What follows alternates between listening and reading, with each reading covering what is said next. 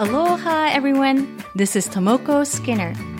Welcome to Pursuit of Happiness Maya Gaja, the podcast. 皆さん、こんにちは。ハワイ島在住、パッション発動コーチ、ナビゲーターのスキナー智子です。ハッピータンボマヤガジャへようこそ。マヤガジャは、サンスクリット語で魔法のエレファントという意味です。この番組では、自分らしく生きる、海外ライフ、ハッピーでいるコツをテーマに毎回海外にご縁のあるゲストをお迎えしてお届けしています。やりたいことが実現できるように魔法のエレファントがあなたの背中をちょっと押してくれる。そんな番組であったら嬉しいです。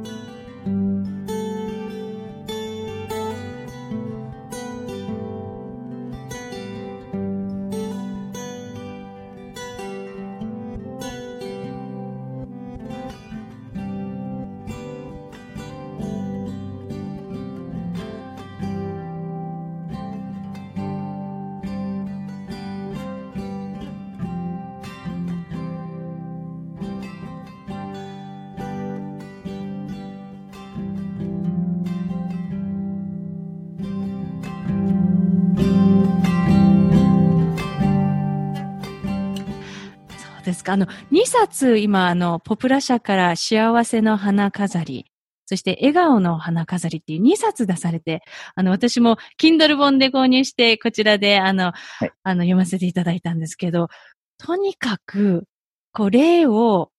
かけてる、こう、田舎のこの畑のね、中で立ってる、こう、おばあちゃんたちが霊をつけて満面の笑顔で、あんな笑顔、ね、で、こう、の写真を見てると、もうそれだけで幸せになるっていうか、こう、花が人をそんなに、で、またその花を作ってくれたことと、それをかけてくれたこと、なんかすごい愛がもう、ビンビン、こう、なんかね、伝わってきて、こう、おばあちゃんたちもすっごいみんな喜んでて、なんか本当に、あ、見てて幸せだなって写真見て思ったんですけど、こう実際作られて、あの、どうでしたか？私たち、この実際の、こう、リアクションとかその感想とかは。まあ最初、まあもちろんその最初は連絡してから行くわけなんですけど、訪ねて行った時は、やっぱりあんまり僕がそんなの作るように見えないじゃないですかね。なので、なんか一体何をしに来た人なんだろうとかって思うような空気があたり一面に漂うって感じですね。まあ例を編み始めれば、できていく過程を見てればもう人の興味はもう全然変わっていくし、で日本のやっぱり方、特に年寄りとかはお花を自分になんてそんなこと、ま、ましてや写真撮るなんてそんなことってないし、恥ずかしいし、嬉しいけど恥ずかしくてみんな拒否するっていうかね、やだやだとか言って。でも、まあすごいやっぱりみんなハワイのこ、ハワイに行ったこともないし、フラも見たこともない人たちなんだと思うけど、でもお花をつければみんな嬉しいし、で、もちろんその育、自分が育てた花だし、だから、もし、まあ花にも気持ちがあるとしたら、自分のことを育ててくれた人を飾れるなんて、お花も嬉しいだろうなって思って、それで農家さんにあの、まあ、つけてもらってるっていうか。うん。全国、あの、日本の全国各地を回って、ね、その日本の土地に育つ花で、花だったり、その、こう、いちごとかほおずきとコシコシヒカリとか、そういったもので、北海道から沖縄までこう、なんでしょう、こう、日本のこの植物で例を編んでいかれたんですよね。はい。あの、マリー先生のナーレイマカマエっていう写真集。うん、はい。これは、あの、ハワイにもともと育つ植物、もともとある植物、うん、それをまあその地に行って、まあ例を作って撮影をする。で、モデルさんは、そのハワイの血を引かれてる方だっていうふうに伺ったんです。はい。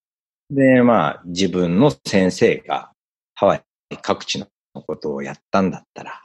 まあ、自分もまあ、恩返しとして何がいいだろうって思ったんですけど、えっと、まあ、まず最初にハワ、えっと、日本日本に住んでるなら日本の花を使いなさいっていうこと。あと、その土地ごとに育つ植物っていうものに意味がある。っていうこと。この二つ、あとは、日本にはハワイにない四季があり、たくさんのいろいろな花が咲くんだからって先生が言ってくれたんですね。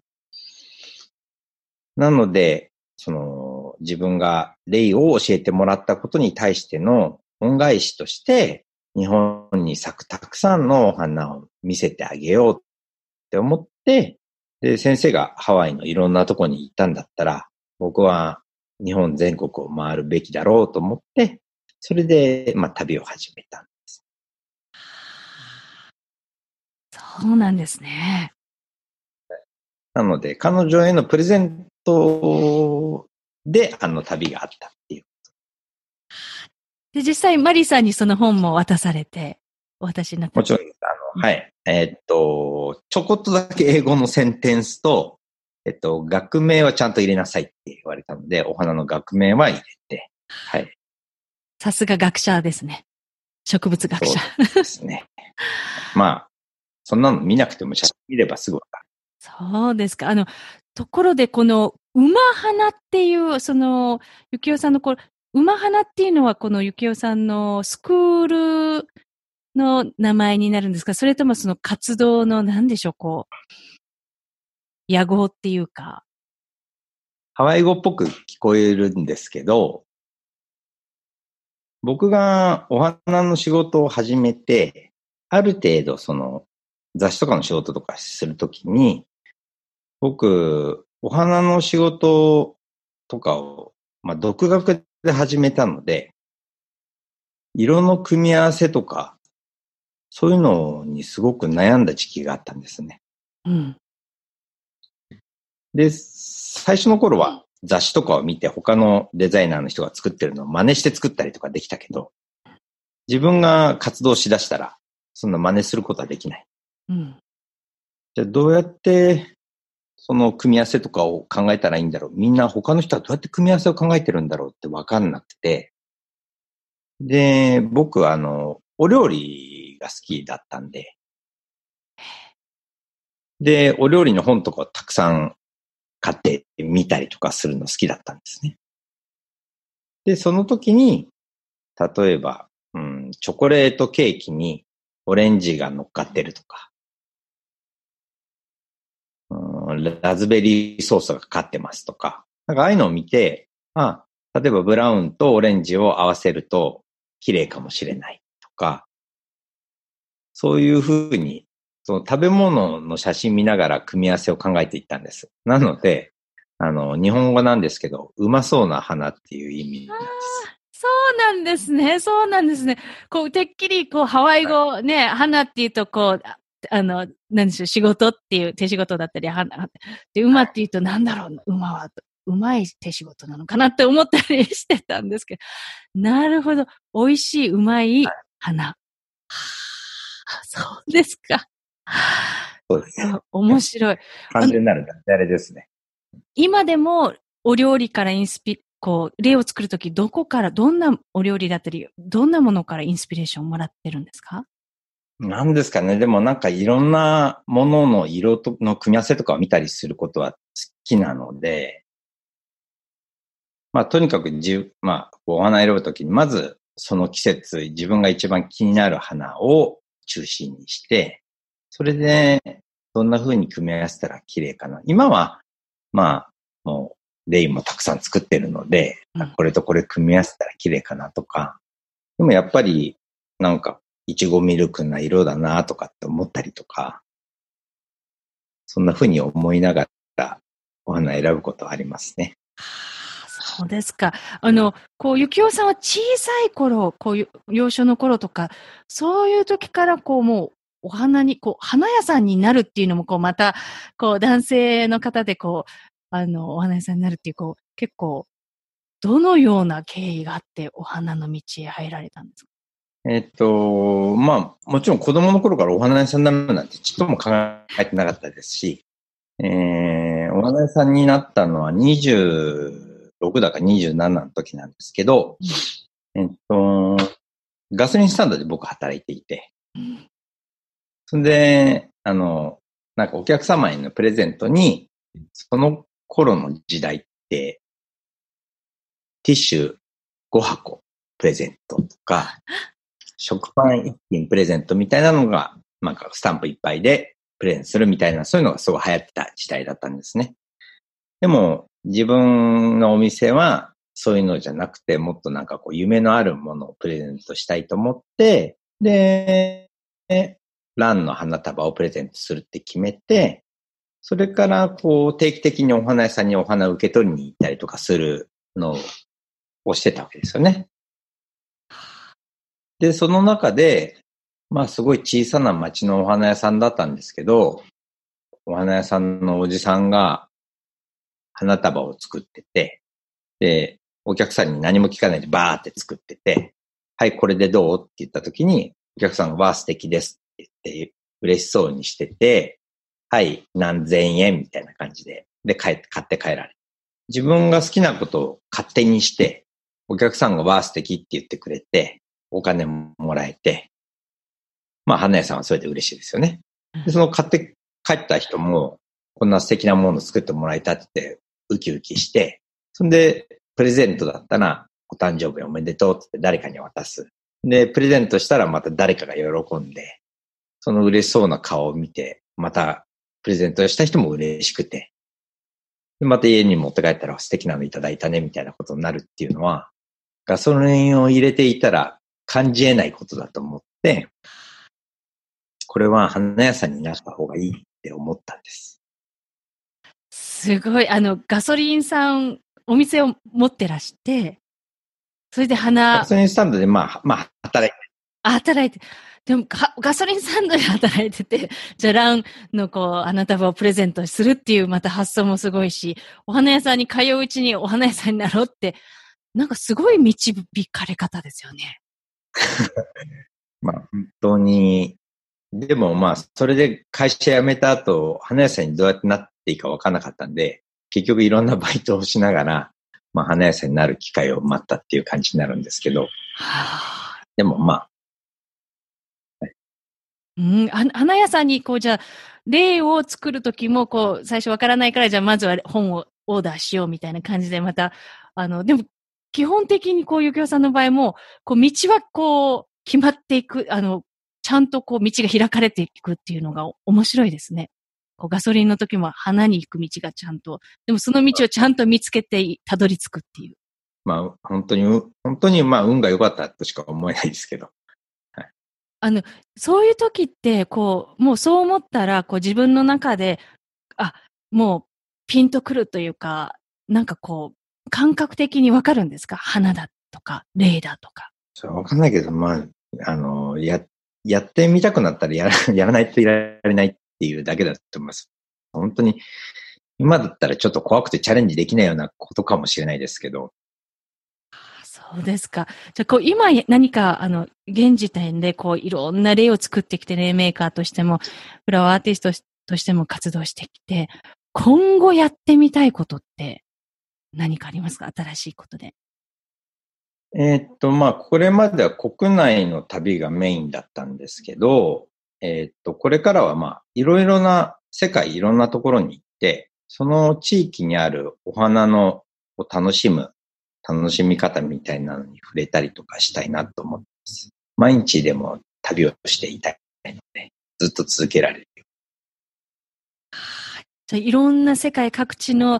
ね、あの、私もちょっと、ちょっとだけインドに住んでたことがあるんですけど、インドもマリーゴールドをこう、あの、レイみたいにこう、糸で通して、それをお寺に行くときにこう、あの、か、こうかけたりとか、あと、あちこちで、あの、インド版お地蔵さんみたいなところにかけてるんですよね。なんかこう、またハワイとは違う、人に送るっていうよりは神様に送るっていう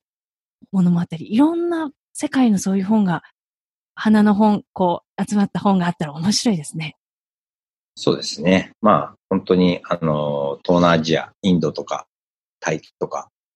お花の輪っかの文化もあるし、えー、リースって、クリスマスリースとかのリースも、あれはもともと冠だったものが、をお祭りの後、外してドアにかけたっていうのが起源なので、なので、どこに行っても何かしらあるんじゃないかって思ったし、うん、あの、マリー先生も、例えば花がなければ貝だったり、骨だったり、種だったり、いろいろなものを使った首飾りっていうものはあるっていうふうに言われて、あの、もう自分はまあ年だからお前行けみたいな感じで言ってくださった。はい。そうですか。じゃあ、あの、お花以外にも、こう、ね、ハワイだと、こう、フラの踊り手が、ダンサーたちがクーペエって、あの、貝のを拾いに行って、こう、ドリルで穴開けてってしていきますけど、こう、ゆきおさんも、こう、花以外のものでも、こう、作っ、例を作ったりされてるんですか？今は、あの、してないです。あの、やっぱりお花がメインなので、まあ僕はまあ何かしら行った先でお花を見つけて、例を作って、で、まあ、その、その、現地の人たちと何かこう、交換っていうか交流とかができたらいいなと思ってるんですけど。うんうんうん、あの、一番私、あの、すごく、あの、なんか、すごいなと思ったのが、こう、フラって、その土地の、なんでしょう、こう、メレ、メレ、あの、その土地の踊り、その歌、その土地の歌を踊るじゃないですか。で、ゆきおさんがやってる、この、日本の花を、その土地の花を使って例を生む、あの、編むっていうこと。を、それになんか、本当にフラと同じだなと思って、ハワイで踊っているフラっていうのは、この、その土地の、あの、自然のことだったり、その土地の神だったり、こう、ハワイ島、私の住むハワイ島でしたペレの踊りが中心で、ペレとかにまつわる植物を使いっていう、で、ゆきおさんがやっている、その、日本の花を使って、植物、草木を使って、日本で身につける例は、その、その土地のものっていうのが本当にこのハワイのフラ感と同じだなって思って、すごく、あ、なんか理にかなってる。これ本、本髄というか、なんか、こうあるべきだなってすごく思ったんですけど。まあ、それがこう、日本でフラを踊る人たちに直結するかどうかはわからないんですけど、でも、その土地ならではのものっていうのは、やっぱりど、どこにもなんていうんですかね、ない、ないっていうか、どこにも負けない強さがあるし、その、どこの土地でもない、その土地との、まあ、すごいこうコネクションが強いっていうか、密接であることだから、で、あともう一つやっぱ旅を続けていくと、農家さん、やっぱりこう地方ってお年寄りが多くなってしまって、えーえー絶えてしまうこともあるし、人が亡くなってしまって継承されなくなってしまうこととかもあって、まあ、その全てを助けてあげることはもう僕はもう全然できないんですけど、でも何か旅を続けることで少しでも知ってもらえる人が増えたらいいなっていうふうに思って、まあ、続けているっていう感じですかね。でもまあ、とにかく最初はもう全然理解できなかったけど、日本の花使えって言われたのが、もう本当にスタートにあるので、まあ、それに尽きるというか。本当ですね。あの、こう、霊って本当にこう、ハワイの歌にも出てくるように、その大事な人にこう、一つ一つつなげて、それが縁となってぐるりと巡って、それをこう、愛だったり、愛という形だったり、こう、いろんな身につけるもの。ゆきおさんがやってらっしゃる活動っていうのが、その、日本列島をそうやって、一つ一つこう、繋いでるようなイメージがこう、島全体にこう霊をかけるっていう感じに、本当にイメージとして湧いたんですけど、本当に元気、日本が元気になるっていう、お年、そのお年寄りの方もそうだし、なんかす、すごい素敵な活動だなって思いました。ありがとうございます。実際、こう、もうたくさんの例を作ってこられたと思うんですけど、今まで、こう、ご自分作られた例の時に、とびっきりっていうか、もう一、もう一番こう、印象に残ってる例っていうのは、どの例になりますか？日本の人にとって、大切な花、一番なんかこう大切な花って、まあ大切っていうか誰もがめでる花って桜なので、やっぱり桜のレイってちょっとスペシャルな感じはあるし、ハワイの人たちが日本に来た時も、そのシーズンに桜のレイとかを送ると、本当にみんなすごく喜んでくれて、まあそれはすごく自分の中で、まあ、特別な例というかですね。まあ、自分が作る例、日本の花で作る例の中でも代表的な例だとは思っていうーん、桜の例。あの、それもこう、桜の、なんでしょう、糸で通すっていう、あの、杭、杭例みたいな感じですか？桜は、あの、品種によっては、あの、桜んぼのこういう、なんていうんですかね、ステムっていうんですかね、はい。があるので、こう、まあ、持って、こう、編んでいくっていう。なるほど。あ、そうですか。あの、ここう、インスタグラムで、こう、たくさん、こう、いろいろ、こう、いろんな、こう、生徒さんが、こうね、花の冠のレイポをつけて、あの、なんでしょう、頭の花飾りをつけて、皆さんすっごい元気いっぱいで写真撮ってらっしゃるんですけど、やっぱりこう、今何人ぐらいの方輩出されてるんですか、排出はちょっとわかんないんですけど、在籍は200人ぐらいじゃないですか。じゃあ、あの、こう、東京と大阪で、こう、200人ぐらいの方、え、もう、スクールはどれぐらいやってらっしゃるんですか？もう10年ぐらいになります。10年経ってますからね。で、こう、あの、東京校と大阪校で、もし、あの、ゆきやさんに直接習いたいって思ったリスナーの方がいたら、どちらの学校に？えっと、まあ、あの、ホームページで見ていただいて、あの、まあもちろん東京と大阪も募集の時期とかもありますし、あとは他の地域でもワークショップとかに訪れる時があるので、うんまあ、ホームページとか SNS とかでチェックしていただければと思います。うまはな .com umahana.com うまはな、うまはな .com もしくは、あの、ウェブサイトから、あの、ゆきやさんの Facebook ページで告知を。あの、今後、あの、近々あるワークショップだと、どんなところが決まってますか？そうですね。3月の末に、えーっと、笑顔の花飾りにも出てるんですが、千葉のパンジーの農家さんの畑に行って、自分で摘んでレイを作るっていうイベントを企画しています。それは、そうですよね。きあの、皆さん、例作りって日本だと、こう、用意されたものを、こう、あの、編むっていうことが多いと思うんですけど、こう、実際、ご自分で積まれたものをっていう、本当に、あの、貴重な体験ですよね。しかも農、そこの農家さんで育ったパンジーをっていうことだと。そうですね。そのパンジーの農家さんも、僕がその、今、流通してるお花、そのパンジーの種類っていうかを育ってる農家さんがそこ一軒しかなくて、たった一軒だけなんです。で、お父さんとお母さん、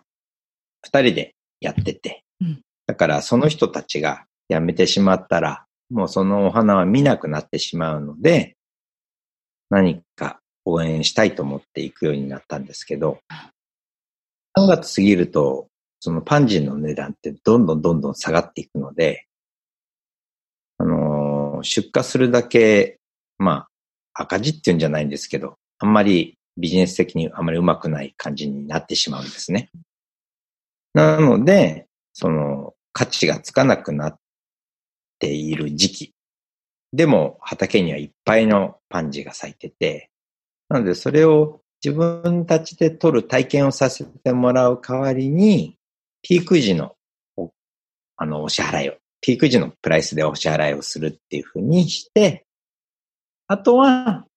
畑に行ってみんながすごい驚いたり嬉しそうにしてる姿を農家さんに見せることで、農家さんもやる気が上がるっていうか、なんか、そういうことが、そういうのをするっていうののうちの、まあ、活動のうちの一つなんですけど。うん。あの、ゆきらさんって本当こう、人を笑顔にする、喜ばせるためにはどうしたらいいかって、そのガソリンスタンド時代からもずっとこう、なんかそこにつ、今のお話の農家さんのことを元気にするって、なんか本当そこに尽きるなって、こう話をお伺いしてて、なんか、デートも共通するし、人を笑顔にするっていう。まあ自分もそれ見て嬉しいからっていうのもあるけど。そうですね、なんかこう、ハッピーの伝染っていうか 幸せの伝染。あの、ゆきおさんにとって、はい、あの、こう、霊を編むときに、こう、とか、あの、どういう状態にしてから、こう、編みますか？例えば、なんか、わかんないですけど、瞑想したりとか、そういうこと、なんかこう、身を沈めたりとか、な、何かこう、始める前に必ずするようなことってありますか？必ずすることですかね。まあ、掃除とかですかね。もうとにかくこう、自分のところがこう、綺麗になっていて、そして、その、すべてのそのお花とかが全部ちゃんと綺麗にこうクリーニングされてる状態から始める。まあ、お掃除が好きだっていうのもあるかもしれないですけど。なるほど。もうちゃんと整った綺麗な状態でスタートするっていう。はい、そうですか。あの、最後に、あの、ゆきおさんにとって、霊、花とは何ですか？まあそうですね。まあ、あの、その人の笑顔に出会えるためのツールですかね。これがなければ、こんなに旅できなかったと思うし、これだけのたくさんの笑顔に出会うこともなかったと思うので、本当にレイっていうそのスキルを与えてくれたマリー先生に本当に感謝してます。はあ、そうですか。ありがとうございます。じゃあ、あの、この、今回、あの、皆さんもこう、例を作りたいと思ったら、ぜひ、うまはな .com でゆきおさんのウェブサイトをチェックしてみてください。ゆきおさん、今日はお忙しい中、本当にありがとうございました。ありがとうございました。Thank you so much for listening to Maya Gaja, The Pursuit of Happiness. 番組をお楽しみいただけたら、ぜひレビューに感想をお書きいただけると嬉しいです。今回のインタビューの詳細は番組ウェブサイト www.mayagaja.com をご覧ください。番組は毎週日本時間の水曜日に更新しています。iTunes もしくはお使いのアプリでこの番組の購読ボタンを押していただくと自動的に番組が配信されます。それでは次回まで。アローハ。